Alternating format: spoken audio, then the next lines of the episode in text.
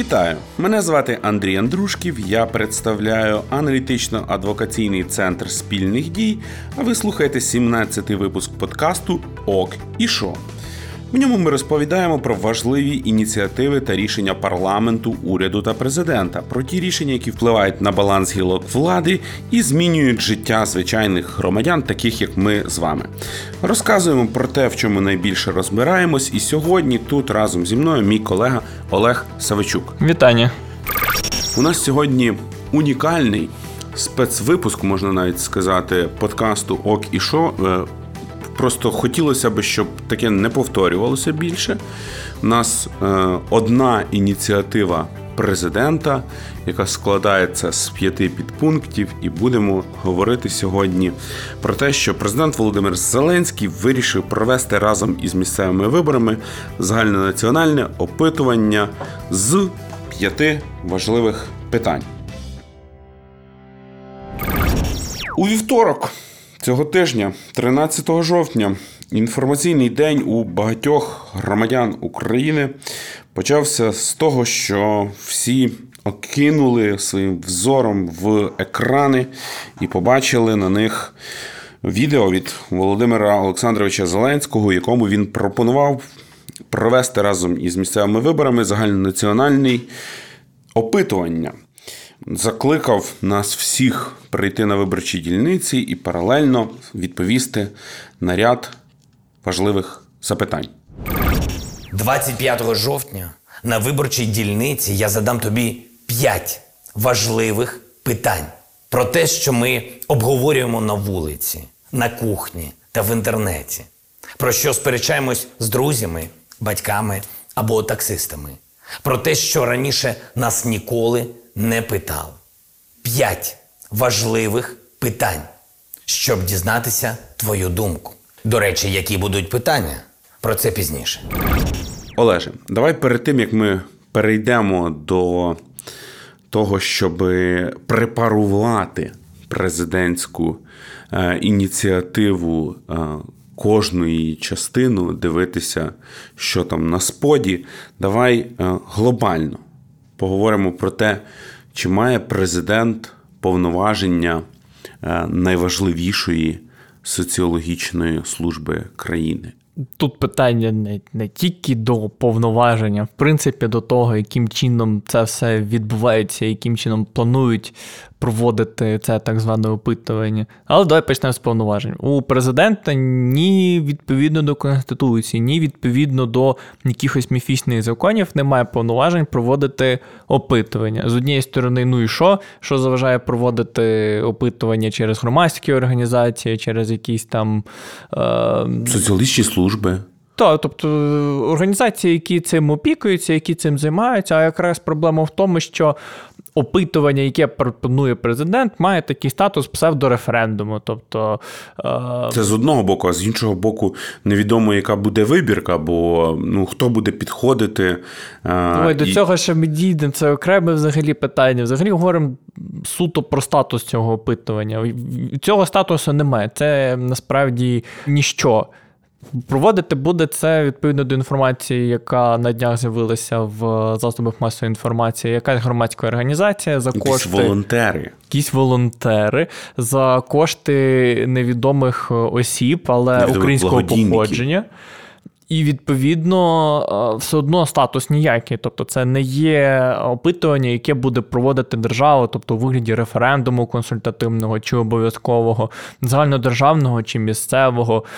То це є просто опитування думки громадян. Відповідно, юридичних наслідків воно б не мало мати. Ну Але... про це нам ще 13 жовтня, нам маю на увазі народу України, заявив президент Володимир Зеленський не матиме прямих юридичних наслідків. От, власне, питання в тому, що означає прямих юридичних наслідків. Якщо прочитати е, новини, які він пише у себе на сайті, там написано, що політична вага цих опитувань буде такою, що у середовищі політиків не зможуть ігнорувати вибір народу. Тобто презюмується, що результати будуть застосовані проти парламенту, проти органів державної влади, можливо, якихось органів судової влади. І махаючи результатами, будуть казати: дивіться, дивіться, це хоче народ. А якщо це хоче народ, значить ви зобов'язані це робити. Але так, так воно не працює. Бог. Тобто, треба, по-перше, щоб були нормальним чином організовані стандарти е, опитувань. Якщо це вже є загальнодержавне опитування, то давайте попросимо, щоб провели. Всеукраїнський референдум консультативний, де відповідним чином провести і агітацію, і дати час людям на осмислення питань, які ставляться, і нормально сформулювати питання, щоб можна було зрозуміти, що саме від тебе хочуть. Ну і в щоб політичні партії, які мають відмінну позицію від позиції президента і партії Слуга народу, могли прокомунікувати з своїми виборцями, з тими, хто їх підтримує, що ну, ми. Не можемо це підтримувати і закликаємо вас, шановні громадяни, не підтримувати цю позицію, тому що раз, два, три, чотири, п'ять. А зараз виходить, що єдиний, хто може формувати думку і напряму її формує, це є якраз президент, де він прямо у своїх відео, у новинах у себе на сайті, в соціальних мережах прямо натякає на те, яку позицію він хотів би, щоб е, громадяни, які взяли участь в опитуванні, підтримали. А це вже трошки, знаєш, не є об'єктивно. Плюс питання по тому, а яким чином взагалі буде проходити це опитування? Це будуть якісь бюлетені, це буде стояти волонтер, збирати інформацію, чи це буде взагалі прямо на виборчій дільниці голова комісії дає тобі одразу і бюлетень, і бумажку, на якій ти маєш розписатися, що що ти голосуєш.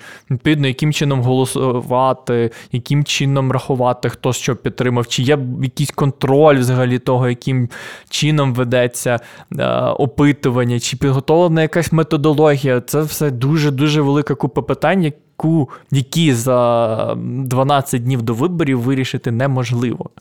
Е, так е, більше того, я тобі скажу, Олеже, що не те, що ти і я, а наприклад, спікер парламенту не знає, як це все буде відбуватися.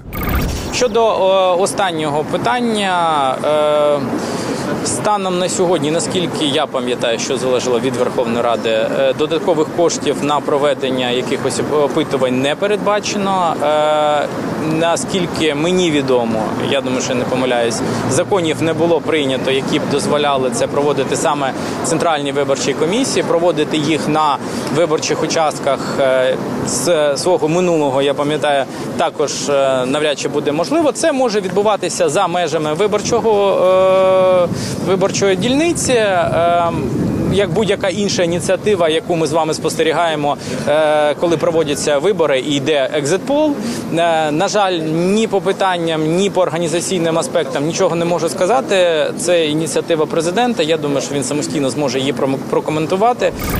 Якщо ж подивитися останнє відео, де Володимир Олександрович озвучує третє, четверте, п'яте питання, він каже, що відповіді на ці питання потрібні, в принципі, саме опитування треба для того, щоб боротися з політиками. Бо якщо народовладдя реально запрацює, політики просто стануть непотрібні, все зможуть вирішувати громадяни, і нічого не зважає щомісяця, а то й щотижня проводити опитування на будь-яку тему. Це одразу викликає безліч питань. По-перше, ем, питання демократії. Що таке демократія, е, що таке народовладдя в розумінні президента? Тому що те, в якому значенні мені, як здається, президент розуміє демократію, це розуміння Арістотеля. Арістотель розумів. Е, під демократією дуже негативну річ, а саме правовий хаос тоді, коли всі вирішують все. І немає однієї людини, яка б е, могла б взяти на себе відповідальність і вирішувати за всіх. Тому Ти що думаєш, кожен... президент читав Арістотеля? Я сподіваюся, він все ж таки має юридичну освіту. Окей, але е, це все весело, гротескно, цікаво, як явище, як, ну, як явище, якого не бувало. Але це дуже небезпечна історія в плані того, що люди, маю на увазі політики, людина, яка кандидує на виборах президента, має якусь програму, планує здійснювати в межах повноважень президента. Далі політична партія йде на Верхов... на вибори у Верховну Раду, теж з програмою. планує втілювати якусь політику.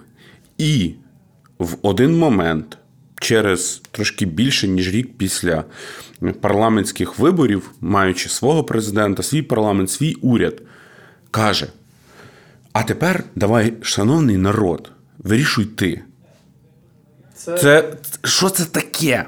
Скажіть мені, будь ласка, що це відбувається? Пане Олеже, може, ти знаєш? Бо мені здається, що десь тут зараз е, у нас в інститутах влади перебувають люди, які не розуміють, що вони там мають робити. Ну, в принципі, якщо почитати те, що пишуть політологи, правники різні, вони сходяться на думці, що метою цього опитування є суто залучення електорату. Ем, я ж сам е, особисто нічого не думаю, я лише дивлюсь на ці питання і вжахаюсь, тому що те, яким чином вони поставлені, не дають не дає змогу взагалі оцінити, а що саме від тебе хочуть, що саме передбачають е, реалізація е, цих питань. По-друге, я бачу в цьому намагання реалізувати охлократію в Україні, тобто е, не владу народу, не владу людей, а владу натовпу. Коли натовп вирішив, як натовп вирішив, так воно і буде. Відповідно, зараз опитується якась група людей, які візьмуть участь у опитуванні. Скільки тих людей буде невідомо, чи е, підтримують вони теж невідомо, але зрозуміло, що це буде нелегітимне опитування, і кількість людей, які візьмуть у ньому участь, буде значно менше, ніж необхідна кількість для того, щоб реалізувати, легалізувати якесь рішення. Відповідно, буде мати просто волю невідомої кількості людей, якою потім будуть прикриватися для того, щоб реалізувати якісь там свої політичні політичні дії. По-третє, якщо подивитися на те, яким чином президент сформулював ймовірні наступні питання, які народ зможе поставити на наступному опитуванні, там були легалізація зброї, подвійне громадянство. Е, тривалість навчання в школі, парламентська республіка. Чого ж е, зупинятися? Треба продовжувати. Треба поставити питання про скасування податків, про другу державну мову, про мову викладання освіти, про федералізацію. Чи потрібен нам суверенітет державний? Ну, власне, давайте... Чи потрібні нам кордони? Давайте це будемо питати людей. Якщо Чи потрібна Україна нам поліція? Це ти... От прекрасне питання. Якщо Україна Чи це нам ти, суди Україна в Україні? це навіщо нам інститути держави, навіщо нам президент, навіщо нам Верховна Рада? Давайте збиратися раз на тиждень на віче в Києві і будемо вирішувати всі справи. Але ж проблема в тому, що воно так не працює. Якщо Та, проблема так... того, що в межах Віча можна лише е, призначити революційного коменданта Києва з подачі самого же е, єдиного кандидата на пост революційного кандидата Києва. Давай пройдемося по озвучених президентом е, питаннях і е, розберемо їх трошки детальніше. Отже, питання номер один. Чи потрібно запровадити довічне ув'язнення за корупцію в особливо великих масштабах? Неділя, 25 жовтня. Приходь і вирішуй. Буде так, як вирішиш ти. Бо Україна це ти. Отож, Олеже, довічне за корупцію. Дуже гарне питання для того, щоб залучити людей до виборів, е, щоб люди прийшли і проголосували спочатку на місцевих виборах, а потім взяли чому, участь в опитуванні. А Чому довічне? Чому не каменування, не колесування, От... не топлення? Ну, Да, чому так е, легко так. питання? Не знаю, не знаю. Але як. Треба сказати нашим слухачам, що ми зараз іронізуємо, тому що, ну, окрім іронії і сарказму, ну, для людей, які розуміють, е, що те, що там покарання має бути співмірне зі шкодою, яку завдає е, злочинець. Ну, тобто, і в нас на довічне садять ну, якихось. Ну, власне, ну, так. Дуже Це називається принцип пропорційності покарання покарання. Означає він, що коли ти вчиняєш якесь е, діяння, яке є правопорушенням, або це злочин, або це є адміністративне правопорушення, покарання має бути пропорційним е, тому, що ти зробив. У нас найвищою соціальною цінністю в Україні відповідно до Конституції є життя і здоров'я людини. Тому по кримінальному кодексу найвищі покарання йдуть за вбивства, е, плюс, оскільки держава є демократична, вона намагається себе будь-яким чином, то всі дії на повалення конституційного ладу, дії, які направлені на е, повалення якихось державних інституцій, так само мають найвищі покарання, але навіть там немає одразу довічного. Відповідно, якщо зробити довічним корупцію, в особливо великих масштабах, так як пропонує президент, то тоді скільки призначати за вбивства. Плюс, звичайно ж, не треба забувати про те, що найбільшим питанням стосовно антикорупційної політики в Україні, плюс, в принципі, судової влади, е, діяльності прокурорів і слідчих, є е, невідворотність покарання. Тобто людина, яка вчинила злочин, точно має понести за це покарання. У нас зараз є з цим проблема. Тому що керівником е, Генеральної прокуратури, саме генеральним прокурором, є особа пов'язана з президентом, причому вже друга за е, останні півтора роки, яка має дуже великий спектр повноважень, неконституційних. Давай не називати людину займенником. Це Ірина Венедіктова. Так, оскільки е, нещодавно внесли зміни до Конституції стосовно зняття депутатської недоторканості, питання по тому, зробили це в конституційний чи неконституційний спосіб, але зараз не про це. Е, народні депутати не мають недоторканості, вони мають такі ж самі статуси, як і прості пересічні громадяни. Але зняти вірніше, ем, додати інформацію в єдиний реєстр досудового розслідування для того, щоб почалось розслідування для того, щоб констатувати, що відбувся ймовірно якийсь злочин, і відповідно вважати народного депутата підозрюваним, може тільки генеральний прокурор чомусь. Хоча, якщо статус депутата такий самий, як і статус пересічного громадянина, то, будь ласка, будь-який прокурор має мати відповідні повноваження. Зараз це має Ірина Венедіктова як генеральний прокурор. Плюс питання по національному антикорупційному бюро, що зараз відбувається з його керівником. Артема Ситника навряд чи зараз можна вважати керівником Національного антикорупційного бюро, оскільки його фактично звільнив Конституційний суд. Тому зараз є прям неймовірна можливість призначити туди е, залежну людину, яка буде ухвалювати рішення з адміністрації президента, верніше офісу президента. Відповідно, ми вже маємо залежного генерального прокурора, залежного керівника НАБУ. Зараз буде призначений новий керівник САП, так само невідомо залежний чи незалежний. І відповідно, а що ви хочете від е, всієї цієї антикорупційної структури, якщо вона не є незалежною, якщо на неї прямо впливають і давлять, і зараз є можливість так само і підпорядкувати конкретним політичним або навіть не політичним, а олігархічним колам.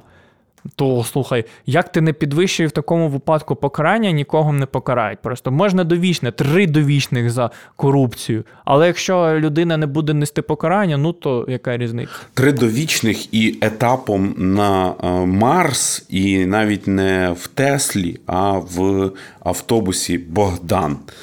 Як на мене, то е, ось ця от пропозиція е, такого максимально жорсткого і, очевидно, неможливого е, покарання до корупціонерів, тому що навіть у випадку законодавчого забезпечення такої ідеї, ухвалення відповідних змін до закону, я думаю, що Венеційська комісія, парламентська асамблея Ради Європи і багато інших інституцій, е, до яких ми, як країна, входимо і з якими ми партнеримося, ну вони нам скажуть: ви що? Ну, обше. Ну, в принципі, вже Що ви собі дозволяєте? Вже є СПЛ висловив застереження стосовно того, що та система покарань е, довічників, яка існує в Україні, суперечить конвенції з прав людини, оскільки людина, яка стає довічником, яку судять на довічно, не має права взагалі ever, ever, ever попроситись на умовно дострокове. Хоча Ми говорили в якомусь з недавніх подкастів про потенційні зміни, які мали би допомогти довічникам. Там ми про це говорили, але ну питання все одно лишається відкритим. Так само і питання по дискреції суду. А що робити суду, якщо він бачить, що там один покрав е, в особливо великих масштабах, не кається, там ще чотири рази так само покрав і йому все одно, а інша людина кається, або її там підставили, а вона просто була до цього залучена, що є так само недовічне садити, так само, як і першу особу. Питання. Ну, як на мене, то пропозиція е, президента ось якраз прекрасно лягає в легендарні рядки Альберта Цукренка і Володимира Похолюка.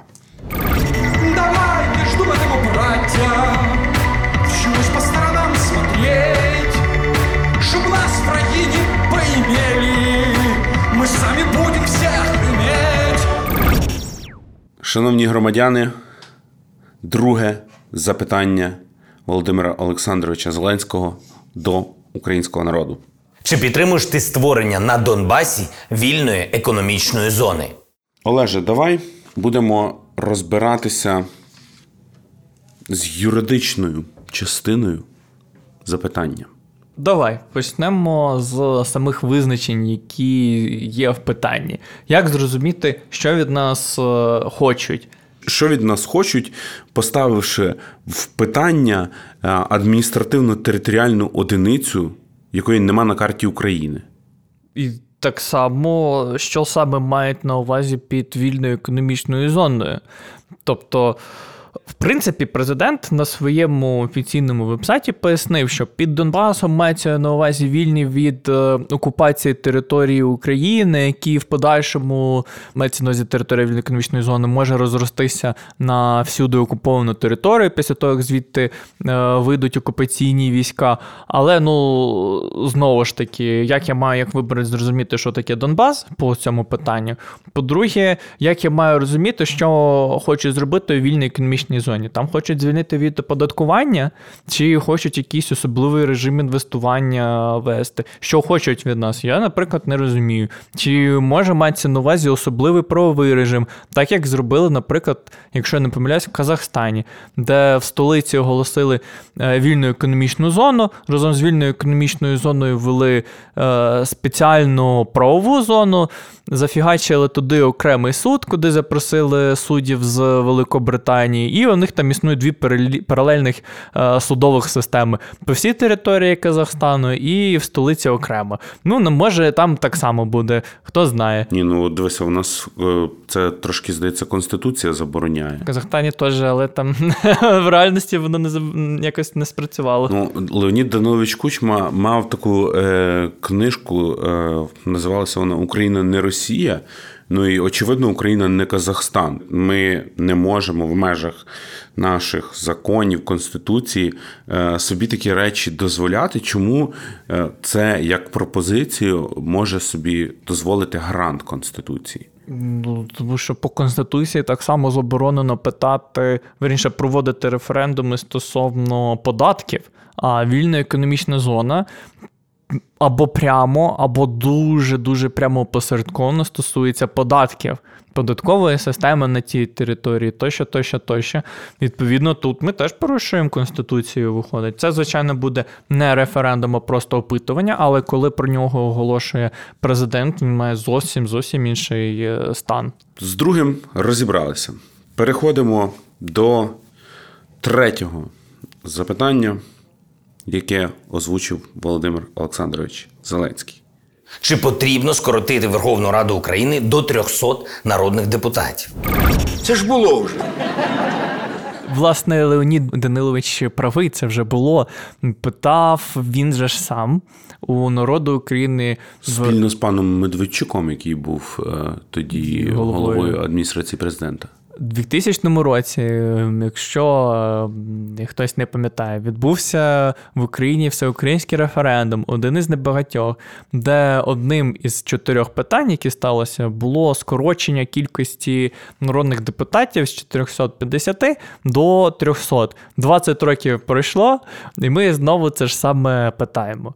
І тут основне питання: а навіщо? Навіщо скорочувати е, кількість депутатів? До чого це має призвести?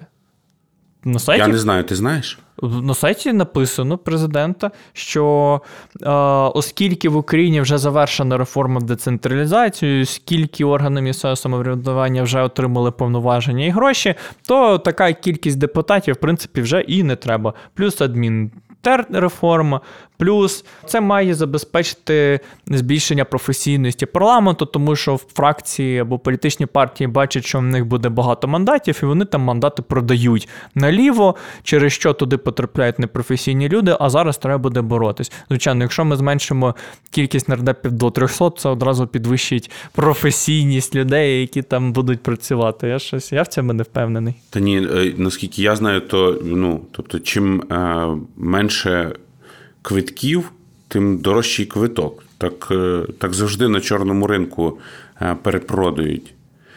Ну, дивися, ще таке тоді питання: а а як щодо парламентської роботи? Якщо ми говоримо про роботу в комітетах, то зараз там дуже часто завдяки онлайн-трансляції ми можемо бачити серйозні дискусії. І у разі скорочення там дискусії і закінчаться. Просто буде там комітет з чотирьох людей, які прийшли, все поговорили, домовилися і пішли. Ну, зато зручно. Прийшли, домовились, пішли, немає ніяких дискусій. Так, але де тоді тут народовладдя? Ну, тобто, це це ж е, нас, як громадян, е, обмежують в представництві. Бо чим е, менше людей в раді, тим більшу кількість представляє конкретна людина, тим менше можливості у кожного громадянина контактувати з своїм депутатом, записатися до нього там на особисту зустріч.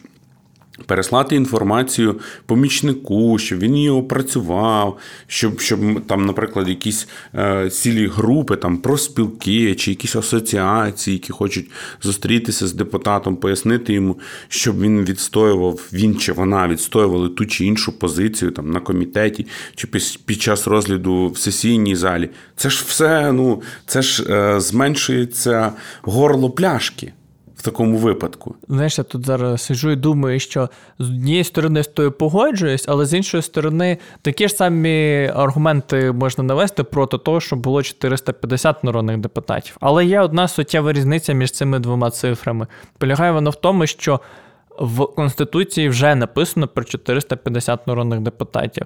Тобто у нас нема дискусії вибрати між 300 чи 450. У нас вже є 450, це є вихідна точка, і у нас є можливість за пропозицією президента зменшити це до 300. Тому як на мене, дискусія має вийти вестись не стосовно того, що краще 300 чи 400, а навіщо нам міняти 450 на 300, і що це дасть людям, до чого це призведе? Чи е, збільшиться професійність е, Верховної Ради, чи дійсно політичні партії будуть е, більш професійно підходити до вибору своїх представників у парламенті, чи взагалі це до чогось призведе? Але, ну, принаймні, з того, що я бачу, дискусія дискусії особливо не ведеться. Плюс, якщо почитати той же самий сайт президента, ем, пан президент каже, що навіщо потрібне це опитування саме по цьому питанню, тому що зараз в парламенті знаходиться проєкт внесення змін до Конституції відповідний, де зменшують е, ем, представництво нардепів з 450 до 300.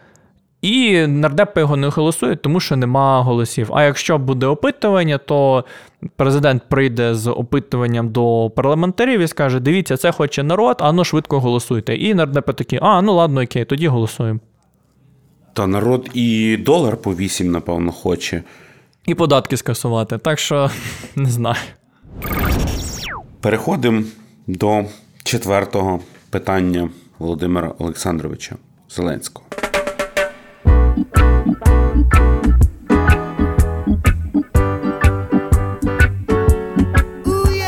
Чи підтримуєш ти легалізацію в Україні медичного канабісу для зменшення болю важких хворих? Ну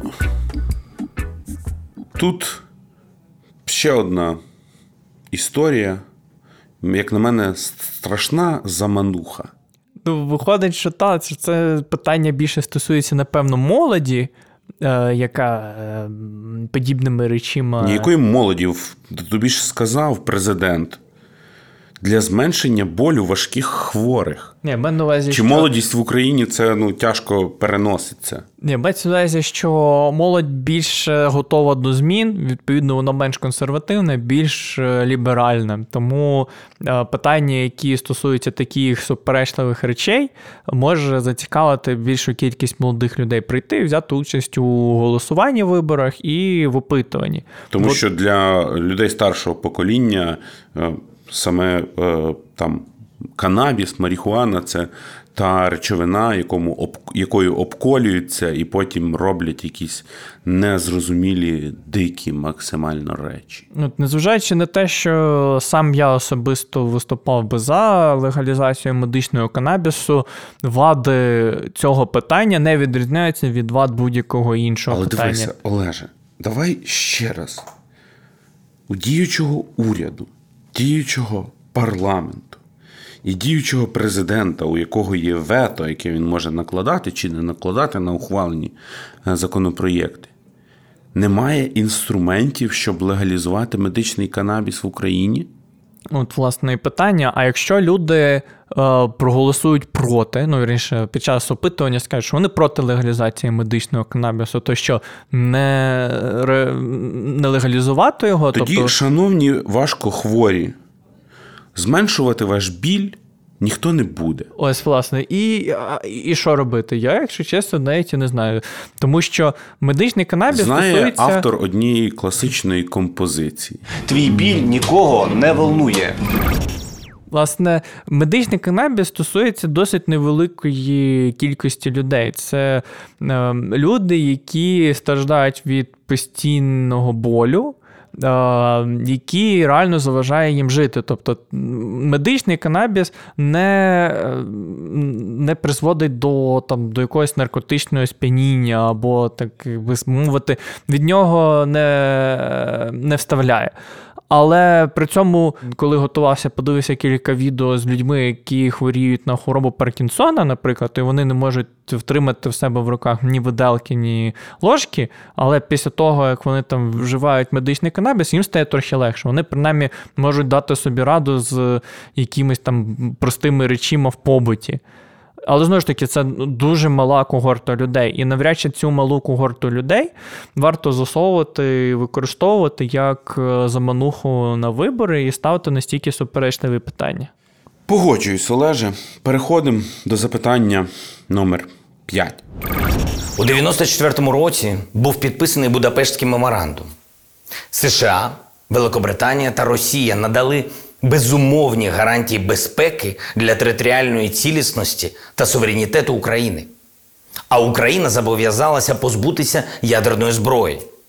Чи потрібно Україні, у якої анексували частину території, підняти сьогодні на міжнародному рівні питання?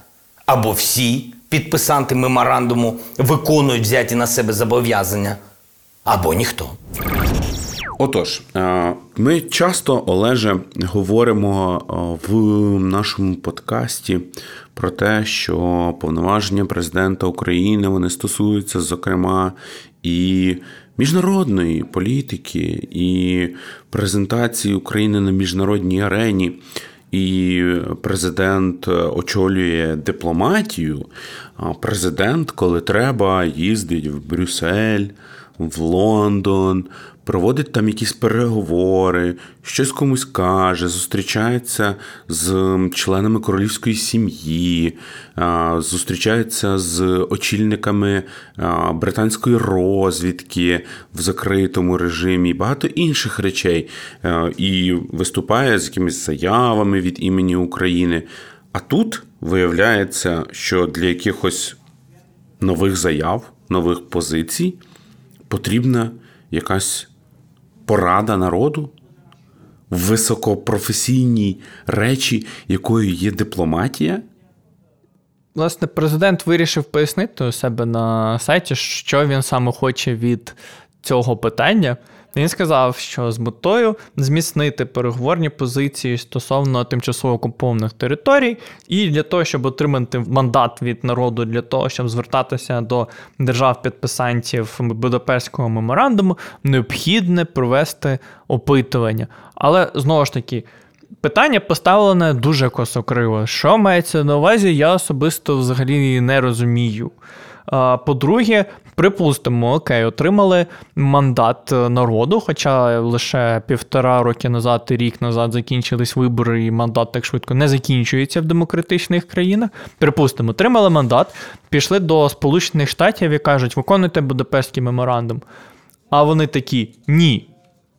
І що Україна з цим буде робити? До чого це має призвести? Інші члени ну, Дивись, підписанти от, от Стівен Файфер, наприклад, е, писав в своєму твіттері: Україна отримала запевнення щодо безпеки, а не гарантії. Але, попри це, адміністрація Барака Обами мала зробити більше, щоб підтримати Україну, наприклад, надати протитанкові комплекси Джевелін ще е, тоді-тоді. Ну тобто, це це якісь такі, знаєш, важ... ну, тобто це якісь такі речі, знову ж таки, складна дипломатія. Е, для чого в складні дипломатичні штуки запихати багатостраждальний український народ, якому, окрім е, Будапештського меморандуму, треба дбати там за тепло в оселях, як платити комуналочку і е, яке взуття прикупити на зиму, бо вже холодає? Власне, так для цього і обирали президента і Верховну Раду, яка в подальшому обирала уряд, для того, щоб вони займалися такими дуже специфічними і тонкими дипломатичними питаннями. Відповідно, знову ж таки, я не розумію, що передбачається. Окей, припустимо, отримали мандат, тоді пішли до держав-підписантів, робіть, ні, не будемо робити. Все, ступер, не знаємо, що робити. Або скажуть, ну sorry, вже е, з моменту, коли перша нога російського солдата окупаційного ступила на територію України, в той момент Будапештський меморандум перестав діяти. І знову ж таки, що робити? А припустимо, що люди проголосують проти то тоді навпаки все дуже легко. Бо президент і його переговорна команда в тристоронній групі скажуть: а, ні, ну народ проголосував проти, то знаєш, мінськ можна вже закривати, можна забувати за тимчасово окуповані території, людям то не треба. Це якось так планується, якось так воно працює. Ми, Олеже, е, проїхалися аналітичним катком по пропозиціях та ініціативах Володимира Олександровича з е, усім цим опитуванням. Глобально, які можуть бути е, дії, ну тобто, коли е, маленька дитина там намагається залізти і взяти з полички там зайву цукерку, чи перекинути на себе кастрюлю з окропом чи праску, то батьки якось реагують, або ті старші, хто знаходяться в кімнаті, якось реагують, е, кричать Стоп, е, хапають за руки.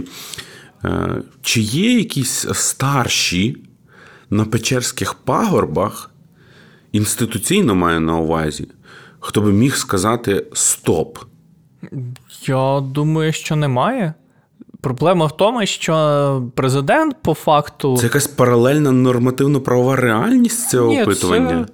Ну, та, та, та, якраз опитування це взагалі невідомо що. Це підміна фактів і взагалі нівелювання е, і такого інституту, як народовладдя, яке так хоче вести президент, який він так сильно захищає. Водночас президент не виносив жодного рішення про проведення опитування. Якщо подивитися сайт президенту, принаймні на той момент, коли я дивився, указу та, президента нема. нема. Відповідно, нема що оскаржувати. І Там... робить якась громадська організація. В якийсь момент просто потім Володимир Олександрович, якщо е, ці е, результати цих опитувань візьмуть е, на стяг е, якісь е, сепаратисти або вороги України, він в якийсь момент просто може відійти і сказати: А я що знаю? То ГОшка якась проводила. Що ви до мене взялися? Сам президент до цього напряму не залучений. Е, людей опитувати навряд чи він буде, і навряд чи він там буде виділяти на це навіть якісь свої кошти. Хоча людина, безумовно, він не бідна. Тобто, це буде робити хтось, який з президентом не пов'язаний, тому звинуватити його напряму не можна. Тобто, це той випадок тоді, коли замість того, щоб існували якісь правові механізми, а їх неможливо застосувати, тобто неможливо придумати ефекти або принципи зважування противагу тут в цій речі. Тобто, не так, як знаєш, на виборах, де зараз президент їздить і агітує за свою конкретну політичну силу, і політична сила Слуга народу заявляє, що вона партія президента. Оце заборонити теоретично можна. Партія окремо, президент окремо. Президент це посада, будь ласкавий ти президент, ти не можеш їздити агітувати в тури за свою політичну партію. Це ще може уявити. А як заборонити проводити опитування під час виборів, які піарить президент? Я не уявляю. Ну то це можуть зробити тільки політичні опоненти, які просто е, перетворювати публічно мають цю всю ідею в максимально нікчемне ніщо. Так, так. Ну тобто, це, знаєш, як, наприклад, е, можливо, були в наших слухачів такі випадки, коли є люди, які там неправильно щось вдягали. Там, Наприклад, джинси вдягали задом наперед. Оце саме той випадок. Ти не змушиш людину законом вдягнути правильно штани, якщо вона неправильно їх вдягає. Вона просто не має так робити. Вона має нормально це робити, нормально здійснювати там якісь свої повноваження, ті, які вона має. Так само і президент він не може такого робити. Це просто просто. Ну, я прям не знаю, який приклад навести тут. Ну, Не може президент, маючи такий рівень підтримки в серед суспільства. Та, там, можливо, по деяких опитуваннях він падає, але все одно він гігантський. Не може президент, який має свою монобільшість в парламенті і свій уряд е, так е, ставитися взагалі до цих інституцій і питати дозволу у народу що-небудь зробити. Воно просто так не може працювати. Ну, будемо надіятися, що на вулиці Банковій до 25 жовтня спам'ятаються і зрозуміють всю небезпеку цих е, пропозицій і цих речей, які намагаються зараз е, запустити в Україні під виглядом цього е, пухнастого рожевого опитування і е, практичного е, фейкового народовладдя. Це був подкаст Центру спільних дій про рішення ключових державних органів України. З вами були Андрій Андрушків та мій колега Олег Савичук. Дякую. Дякуємо нашому редактору Олексію Півтораку за підготовку матеріалів та звукорежисеру Андрію Іздрику, який це це змонтував, аби ви могли слухати в приємному для вуха форматі. Наразі нас можна слухати також на українській правді та громадському радіо на додачу вже до відомих платформ Apple Podcasts, Google Podcasts, SoundCloud, Spotify. У коментарях залишайте свої відгуки. Нам це дуже важливо для подальшої роботи над цим продуктом. Якщо вам сподобалось те, що ми робимо в форматі подкасту Ок і Шо, поширюйте його на ваших платформах, соціальних мережах, діліться подкастом з друзями, відправляйте в будинковий чат, відправляйте колишнім однокласникам, одногрупникам і просто колишнім. Дякуємо за увагу і до зустрічі вже через тиждень.